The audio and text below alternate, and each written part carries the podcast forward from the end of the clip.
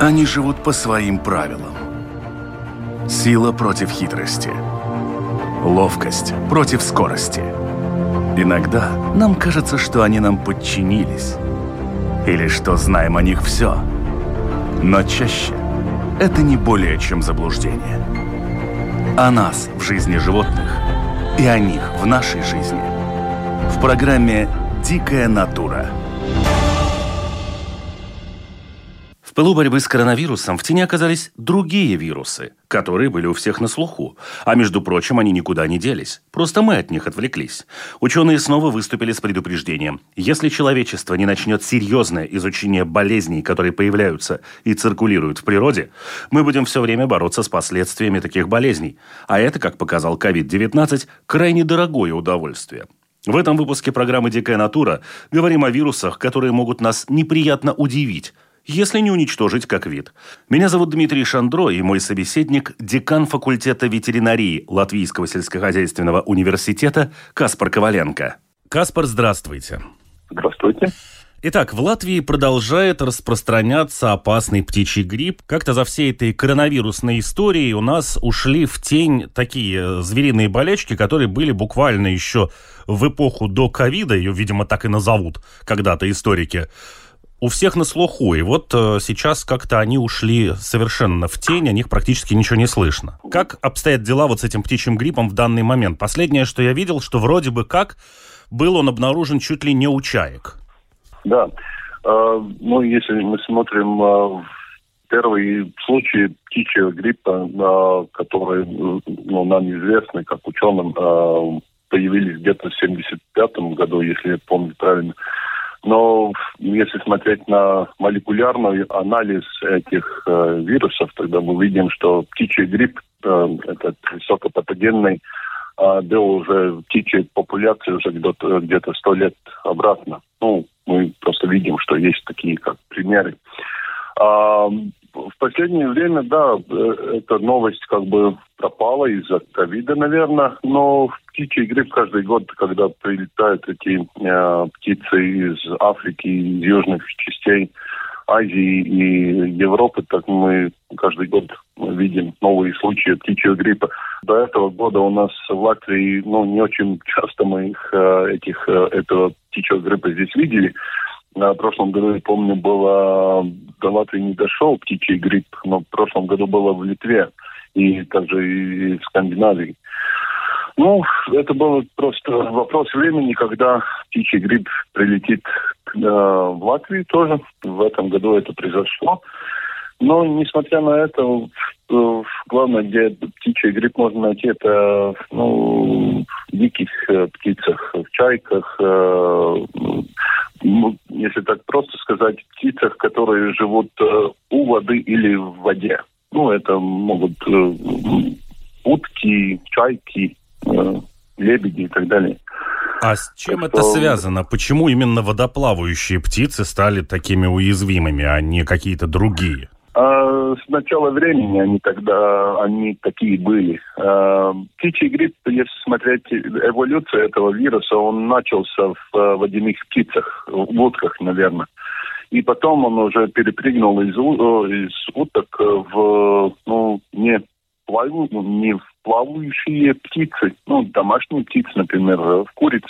И тогда, когда начинается эта циркуляция уже в домашних птицах, он может э, измениться тоже и из э, э, низкопатогенного э, превратиться в высокопатогенный птичий грипп. Ну, эволюция вируса – это тоже рибонуклеиновая кислота РНК. А, да, этот вирус может, э, ну как он РНК-вирус, он очень быстро мутирует. И каждый этот э, пассаж в новом животном, ну, в новой птице, если мы можем представить себя, если, ну, например, птичьи фабрики там живут в одной, э, в одном сарае, где-то 15 тысяч куриц, и тогда, если этот вирус идет из одной курицы в другую курицу, он, ну, появляются новые мутации, он так медленно может из э, малопатогенного превратиться в высокопатогенный. Ну, так случается, и так, как и с ковидом было, и так и с другими вирусами. Это видим очень часто, да. Вот интересно, что многие, конечно, этого не заметили, просто ввиду того, что в Латвии из-за, опять же, борьбы с ковидом было закрыто все, что только можно было закрыть. И поэтому люди, допустим, не могли там попасть в тот же Рижский зоопарк, а если бы они туда попали, то они бы увидели, что практически вся птица, которая была на улице, она по возможности была убрана в помещении. Это было связано как раз именно с птичьим гриппом. И в то же время угу. я вот смотрю, что Эстония снимает свои ограничения, которые были наложены на фермерах, связанные как раз именно с э, птичьим гриппом. Почему так? Это же буквально 300 километров от нас. Ну да, но несмотря на то, даже если у нас было бы, например, случай птичьего гриппа у самого рубежа между Латвией и Эстонией, все равно Эстония может снять эти ограничения, несмотря на то, что ну там пару километров э, нас отделяет. А, также у нас было в Литве, в Литве в прошлом году был птичий грипп, у нас не было, у нас те же самые, ну, ограничения у нас не такие строгие были, как в Литве, несмотря на то, что мы ну, предполагали, что этот птичий грипп тоже может попасть к нам. Пока, пока мы его не видим здесь, мы как бы ждем, но надеемся, что он не появится. Ну, когда уже появляется, тогда уже ограничения начинаются. Но сейчас надо просто немножко подождать, и пройдет некоторое время, и я думаю, птичьего гриппа в Латвии опять в этом году больше не будет. Но будем ждать следующий сезон, э, и, наверное, он опять прилетит э, весной. Ну, каждый год весной птичий грипп э, или низкопатогенный или высокопатогенный э, вместе с этими э, перелетными птицами появляется в Латвии. Ну, он э, в Африке и в Азии птичий грипп это как бы нормальная часть э, экосистемы. А почему? Но в мире же были зарегистрированы случаи, когда птичьим гриппом заболевали люди. Однако такого mm-hmm. оглушительного успеха, как коронавирус, он обрести не смог. Это с чем связано? Uh, многие факторы там. Я играет роль. Но главный фактор в том, что этот э, вирус э, приспособился к э, жизни в птицах, водяных птицах. Когда он попадает в домашние птицы, он очень агрессивный, часто очень агрессивный, там э, смертность где-то 98% даже может быть. Но это очень-очень высоко. А в людях, да, он как есть случаи истории, истории были случаи, когда этот грипп э, попадает э, в э, популяцию людей, но он как бы не может приспособиться так быстро к популяции людей или организму человека. Но это не исключено, если, например, такой грипп появился, птичий грипп появился во время гриппного сезона, когда у нас зимой и немножко весной тоже есть еще, кончается уже. Если тогда бы он попал, э, можно произойти то, что называется рекомбинация э, вируса. И части этого высокопатогенного птичьего гриппа может, может э, разменяться частями из человеческого гриппа, ну, можем так его назвать. И тогда уже получается такой гибрид птичьего и человеческого гриппа. И такой вирус уже может быть очень, очень опасный для людей. Но все равно мы уже, ну, вирус э, гриппа уже знаем ну, много лет. Уже испанский грипп был у нас, ну, довольно такой серьезный. Ну, этот вирус никуда не пропадет, пока у нас будут птицы и пока у нас будут другие животные, этот вирус будет э, в природе жить вместе с другими животными, размножаться без проблем быстро приспосабливается, да. То есть некоторым образом мы сейчас играем в такую биологическую лотерею, что птичий грипп у нас периодически появляется и потом исчезает, но все это происходит не в то время, когда для него были бы созданы идеальные условия, например, скреститься с тем же классическим просто сезонным гриппом. Да, да, да, да. Но в, в этих регионах, где он а, как бы очень много этого птичьего гриппа, там тоже грипп людей очень тоже распространенный. Там эта мутация может произойти, ну, каждый год, ну, каждый месяц мы можем увидеть, что есть какая-то рекомбинация уже произошла. Но до, до этого времени просто не было такого, ну, как бы, это просто когда-то произойдет, мы не знаем когда, но произойти это можно, когда этот птичий грипп станет очень серьезным, так же, как, не знаю, другие э, эти штаммы э, гриппа, сезонного гриппа. Если затронуть тему коронавируса, раз уж мы его тоже упоминаем, угу. когда его шествие по планете вообще только начиналось, то там, то там появлялись новости о том, что заболела собака, заболели кошки, тигры, случались болезни у фреток. А почему все эти сообщения сошли на нет? И в последнее время вообще нет ничего о том, чтобы где-то какое-то животное заболело все устали, я бы сказал. Не думаю, это главный, главный, почему так произошло. Но э, есть, э, мы также у нас было это исследование, мы узнали, что COVID может э, быть в кошках, э, в фретках э, и э, норках. Ну, норки в Латвии тоже позитивные были. Э, я думаю, в этом случае у нас как бы мы понимаем, что ковид может попасть в животных, но он э, там как бы не развивается, не задерживается. Ну да. А, но исключения есть этих э, в норках. Там он очень быстро размножается, и очень быстро все норки как бы заболевают. И потом тоже там недели, недели или две недели они выздоравливают, и ну, ковид проходит. Но если так понимать, как если, ну, например, в Латвии самая большая э, фабрика или ферма норок, там где-то 250 тысяч э, животных живут, э, ну, это где-то 4 месяца, пока начинается и заканчивается инфекция. Ну, примерно где-то 4 до 6 месяцев этот э, весь период, пока все заболевают и все выздоравливают, и у всех появляются антитела. Ну, это просто, да, надо время. Ну, у нас есть до этих, до, до этих пор у нас есть очень много информации на, а, на, насчет того, что ковид может попасть в животных, он размножается там. И есть э, также и летальные исходы, когда ковид убивает животных. Так что это ну, совсем не такой простой вирус. Он довольно такой зоонотический. Он классический зооноз. Он, он э, может вызвать инфекции в людях и также и в животных. И из Канады были информации, что в свиньях и коровах и северных оленях и так далее. Так что еще ничего, ни, ничто не, не закончилось, так бы сказать. так сказать я могу. Но просто когда мы с вами обсуждали именно сам коронавирус, еще когда о нем мало что mm-hmm. знали, его еще изучали, как раз, э, если помните, был случай, что чуть ли не там целую ферму норок взяли и уложили из-за того, что они заболели. Mm-hmm. То есть их просто физически уничтожили. А сейчас вы говорите, ну там они бы выздоровели месяца через четыре, но их просто убили, там несколько миллионов штук. Ну, там другая политика была. Там э, в Нидерландах и в Дании они ну, уже, не знаю, 10 лет назад, наверное, э, сказали, что в 2024 году они закончат этот бизнес. Ну, больше не будет норок или ферм норок. Ну, пришел ковид, и они поняли, что, наверное, пришел уже этот... Э, Появился предлог? Пришел. Предлог, да. Предлог просто закончить этот э, вид сельского хозяйства. Ну, сейчас э, компенсации они все получили, и все живут. Кроме норок. Работают дальше. Без норок уже, да.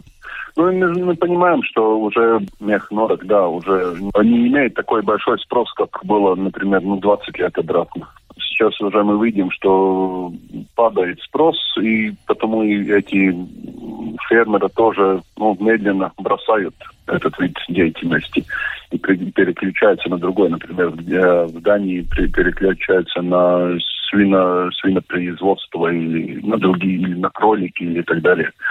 Так что, ну, просто придет время, когда в Латвии тоже мы откажемся от э, меха норок. Буквально недавно появилось сообщение зоологов, и там и ветеринары, насколько я понимаю, тоже свое слово сказали, о том, что человечество вообще ведет свою борьбу с так называемыми зоонозами и с тем же самым коронавирусом вообще не в том направлении, и нужно заниматься этим не так. ну, надо понять, как это не так. Ну, главная проблема, что мы делаем все немножко медленно, я бы так сказал.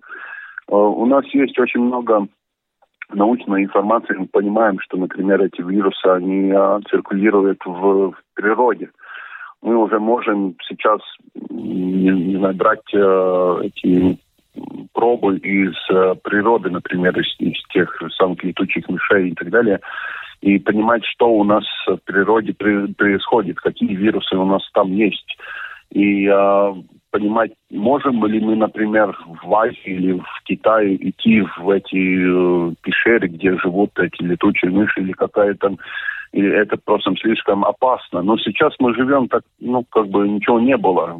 Ковид пройдет, все забудут, но следующий, э, следующий занос появится. Это просто, ну, каждые 10 лет, например, я, так думаю, примерно 10-5 лет, и сейчас у нас э, популяция людей э, уже довольно высоко выросла, сколько, 7,8 миллиардов.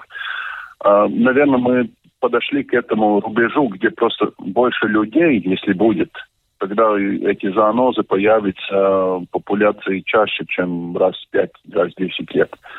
Появится каждые три, каждые два года. Э, просто ну, нам надо пищу, что есть, нам надо, чтобы получить эту пищу. Ну, в Латвии это не проблема, конечно. И это проблема больше в Африке и в Азии, где просто люди, чтобы получить э, э, землю, где выращивать, все равно, что они там выращивают, им надо идти в джунгли. А в джунглях уже очень разновидность животных очень большая. Оттуда что-то получить, это, ну, это произойдет. Это просто вопрос времени. Русский рулет, да. Вот вы говорите о том, что нужно исследовать вирусы, которые находятся в природе. Как раз именно вот э, в том труде научном, на который я исцелался, который, что ученые говорят, mm-hmm. что мы ищем не там и боремся не в том направлении. Они говорят о том, что нужно заняться изучением вирусов, курсирующих в природе. А как вообще их там найти-то можно? Ведь э, в любом случае это какие-то тесты, это же неимоверные э, затраты и финансовые, и mm. человеческих ресурсов. Ну, как мы понимаем, COVID очень, тоже очень дорогой, э, дорогая болезнь получается для экономики. Я думаю, это будет намного дешевле идти в джунгли и искать инфекции там, чем уже смотреть, что это, что произойдет, если она попадет э, популяцию людей. Там уже это как бы слишком поздно. Но э, это очень дорого, дорого, да, я понимаю, но я думаю, это намного, намного дешевле, чем уже бороться с э, пандемией. Намного дешевле. А как это делается? Это экспедиция, все понимаешь, куда идут, э, что там, э, чего ожидать. У всех, э, все понимают, что это такое биобезопасность. И ну, нау, научные работники идут в джунгли, собирают э, пробы всякие из животных и делают свои тесты в лаборатории или на месте, что можно сделать. Э, это происходит, все время происходило, но я думаю, этот э, объем, в котором это происходило, слишком низкий. Мы просто слишком медленно это делали все время. Ну, всегда не хватало денег. Э, в Латвии, например, э, мы берем пробы раз в год или два раз в два года пробы из, из э, диких зверей, из дикой, дикой природы, например, из оленей или летучих мышей и так далее. Ну, у нас тоже в природе очень много, многие животные живут. Но это просто происходит слишком медленно. У нас нет ресурсов, э, чтобы делать э, в таком объеме, как это бы было нужно. Так что, я думаю, несмотря на то, что это очень дорого, это делать надо. И это, я думаю, единственный способ, как э, там, снизить, понизить э, возможность что новая пандемия начнется опять из э, природы. Но это произойдет, это, это просто вопрос времени. Эбола, Эбола у нас есть, у нас Хендров вирус есть, у нас... Э, Какой-нибудь вирус западного Нила? Да, ну, это тоже он придет к нам, это то, то, тоже вопрос времени, э, запад, вирус западного Нила. в Чехии есть, в Германии есть, э, вся Южная Европа уже борется с вирусом этим. Э, и оспа обезьян тоже появляется иногда в популяции людей. Но это в Африке, но там города становятся больше, людям нечего есть, они идут в природу искать себе так называемый буш, бушмит или, не знаю, дикое, дикое мясо. И оттуда уже вся инфекция, что есть в природе, перепрыгивает довольно быстро и легко популяции людей. Ну, потом уже мы видим, что происходит. Да, но ведь в случае, если хорошо, если коснуться того же вируса западного Нила, его отличие от коронавируса заключается в том, что его переносят, насколько мне известно, кровососущие mm. насекомые, типа комаров и москитов Комары. всяких. Соответственно, Комары, да. никакие маски никого ни от чего не спасут, mm. а в Латвии с комарами все в порядке. У нас в этом году очень хорошо, очень много комаров. Ну, этот вирус, э, вирус западного Нила, он э, довольно э, довольно близкий родственник э, этого вируса, как энцефалит, э, то почти тот же вирус. Ну, довольно близкий родственник. Ну и симптомы те же самые, как и энцефалит, э, этот же самый дешевый. Ну, только да, только насекомые там другие, там комары и птицы. Птицы как резервуар, а комары как вектор. Из птиц Э, в, люд, э, в людей или в лошадей. Лошади тоже болеют этим самым вирусом. Так что это еще впереди. И климат меняется, как мы понимаем. Комаров у нас э, очень много. Так что будем смотреть, что, что произойдет. И просто надо, надо понять, что делать. Ну так. хорошо, допустим. Ну да исследования в дикой природе каких-то курсирующих там вирусов и, возможно, каких-то там их мутаций или еще чего-то, дело дорогостоящее, но в любом случае более дешевое, чем вот этот закрытый полностью мир, в котором экономика просто захлебывается, то, что мы наблюдаем да. из-за COVID-19. А насколько действительно думаю... реально вести вот эту борьбу с источниками вирусов? То есть, ну хорошо, мы исследовали, выяснили, что в популяции летучих мышей есть вот э, еще какой-то штамм коронавируса. Как мы будем э, всех этих мы мышей лечить или что мы с ними будем делать? Нам не надо лечить, а просто нам надо понять, где этот вирус, и не, не идти туда. Это главное, просто не надо этих летучих мышей трогать. Пройдет, не знаю, полгода, год, он исчезнет, этот вирус. Он превратится в другого вируса. Но мы понимаем, что в летучих мышей коронавирус это много. И не только коронавирусы, бешенство и так далее. Там, там вирусов больше, чем нам надо. И просто нам надо понять, что не надо лезть туда, куда не надо. Ну, если живут там летучие мыши, мыши, мыши пусть и не живут там. Но просто надо всю эту парадигму как, э, как мышление надо изменить. Просто надо понять, что не надо лезть в э, дикую природу, там, где нас не ждут никто. Ну, нас там И вообще потом... никто не ждет. Да, конечно. А как распознать вот эти потенциально, например, опасные вирусы? Ведь э, вы же сами говорите, и ранее тоже, когда мы общались на тему того же коронавируса, речь шла о том, что это, в общем-то, вирус, который существует в природе и в популяции летучих мышей, ну, не год и не два. То, что он да, ухитрился да. перескочить на человечество, и вот сейчас все вздрагивают от этого слова, это, ну, некая случайность. Точно так же, как вы говорите о том, что птичий грипп мог бы мутировать, если бы встретился с сезонным гриппом. Просто этого пока, угу. к счастью, не произошло. Вот как распознать, что какой-то из вирусов, существующих в живой природе, может такой фокус выкинуть? Как бы тщательный анализ самого возбудителя а, инфекции. Например, если мы смотрим коронавирус, мы понимаем а, примерно сколько мутаций нужно, чтобы он вот мог, мог э, разразить новую пандемию. Просто, ну да, это тщательный анализ э, самого возбудителя. Других, других возможностей у нас нет пока. То есть это в любом это... случае такая тоже, в общем-то, научная лотерея, в которой нужно исследовать все, что есть, а мы не можем так сказать, что вот здесь мы просто потратили зря там финансы и, главное, время на то, чтобы выучить какой-то вирус, который на человечество попасть не может, ну, либо если попадет, он будет, не знаю, не страшнее насморка. Mm-hmm.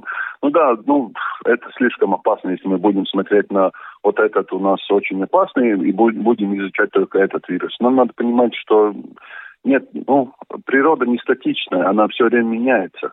Мы, мы избавимся от одного вируса, появится новый. И мы просто можем только надеяться, что новый вирус не будет э, так же опасен, например, как этот же самый COVID, который у нас уже есть. Но да, но все равно я думаю, что это намного, намного дешевле заклады, ну, как бы э, давать деньги для научных исследований, чтобы понять, что у нас есть. Потому что мы еще не поняли, сколько вообще у нас вирусов в природе есть. Это, ух, там, там миллиарды возможных э, возбудителей инфекций для, для, для людей.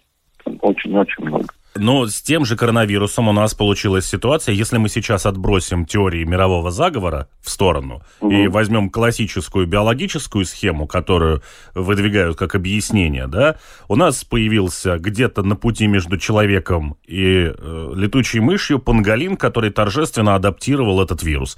Я полагаю, что, видимо, угу. став едой какого-то местного товарища китайского. Угу. Да. Какие животные в этом плане могут представлять действительно такую серьезную опасность для человечества и в рамках, ну, не каких-то там диких экзотических стран и далеких, а хотя бы здесь нашей европейской части, ведь животных у нас здесь, ну, не так, чтобы очень много разных, значительно меньше, чем там, скажем так. Вот какие-то из тех животных, которые живут у нас, могли бы стать вот таким вот проводничком? Свиньи. Свиньи довольно близкие, ну, они довольно далекие родственники людей, э, но все равно они довольно близ, близкие, если смотреть на э, молекулярном уровне. Но и вторая проблема, что мы сильнее держим в больших стадах, ну, в больших э, закрытых помещениях. И если что-то попадает там, э, может произойти мутация, и там тоже люди работают даже свиной грипп, ну, тоже он может перепрыгнуть э, обратно к человеку, и человеческий грипп может перепрыгнуть, э, ну, ну, например, свиньи. Но и также у нас дикие свиньи, дикие кабаны есть, так что возможность там есть. А летучие мыши, например, в Латвии ну, не очень много их, э, бывает колонии побольше, но все равно это не так э, серьезно, как в Азии или в Африке. Третье животное – это грызуны всякие. Крысы, мыши, и там тоже очень, там этих э, грызунов, э, видов грызунов очень-очень много. Это самое большое разновидность видов э, млекопитающих э, животных. Э, да, но если мы смотрим тогда грызуны, это самая большая э, разновидность видов э, из всех млекопитающих. Они очень-очень много видов там и возможно, и ну, в Латвии, например, у нас есть э, вирус Ханта, который живет э, в мишах и крысах и других грызунах. Он тоже опасен, опасен для людей, но он не, не очень часто появляется в, человек, э, в людях. Были там пару случаев до этих пор. Ну, возможность, что он э, станет э, другим, тоже может быть. Но если много грызунов, например, в, на улице живут в Риге. Ну, на в Риге там крыс очень много и в больших городах.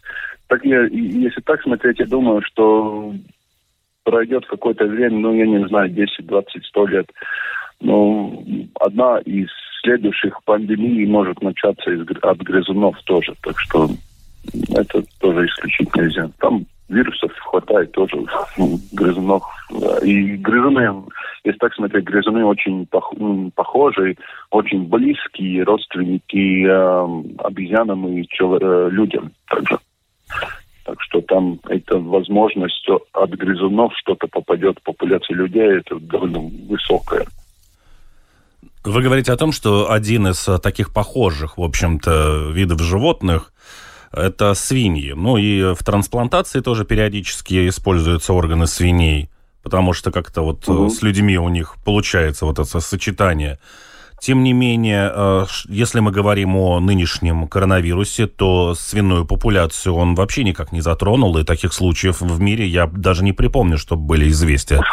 В Канаде есть. Э, Канада, да, да, научные работники из Канады была публикация, что они видели коронавирус в свиньях тоже, этот самый.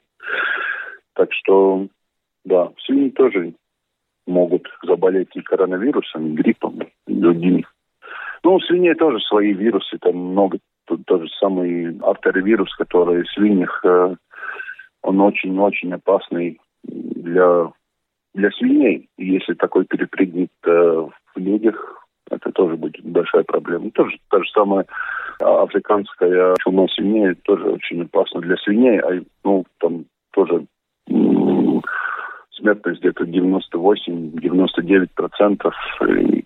Можем просто представить себе, что если какой-то вирус, вирус попал бы в популяции людей смертностью 98 процентов, и клинические симптомы кровь идет из носа, из, из всех отверстий, это уже очень такой неприятный вирус. Так что нам надо бороться и с африканской чумой свиней, и с хантавирусом и так далее. У нас в животных очень-очень много вирусов и очень много бактерий и инфекциозных болезней, так что все еще впереди. Ясно. Огромное спасибо за рассказ. Ну, будем надеяться, что мы пока и дальше будем выигрывать в эту лотерею с болезнями. Надеюсь, да. Всего доброго. Главное, нам надо да. работать, да. Смотреть, что у нас есть в природе. Они живут по своим правилам. Сила против хитрости. Ловкость против скорости. Иногда нам кажется, что они нам подчинились. Или что знаем о них все. Но чаще это не более чем заблуждение. О нас в жизни животных и о них в нашей жизни – в программе «Дикая натура».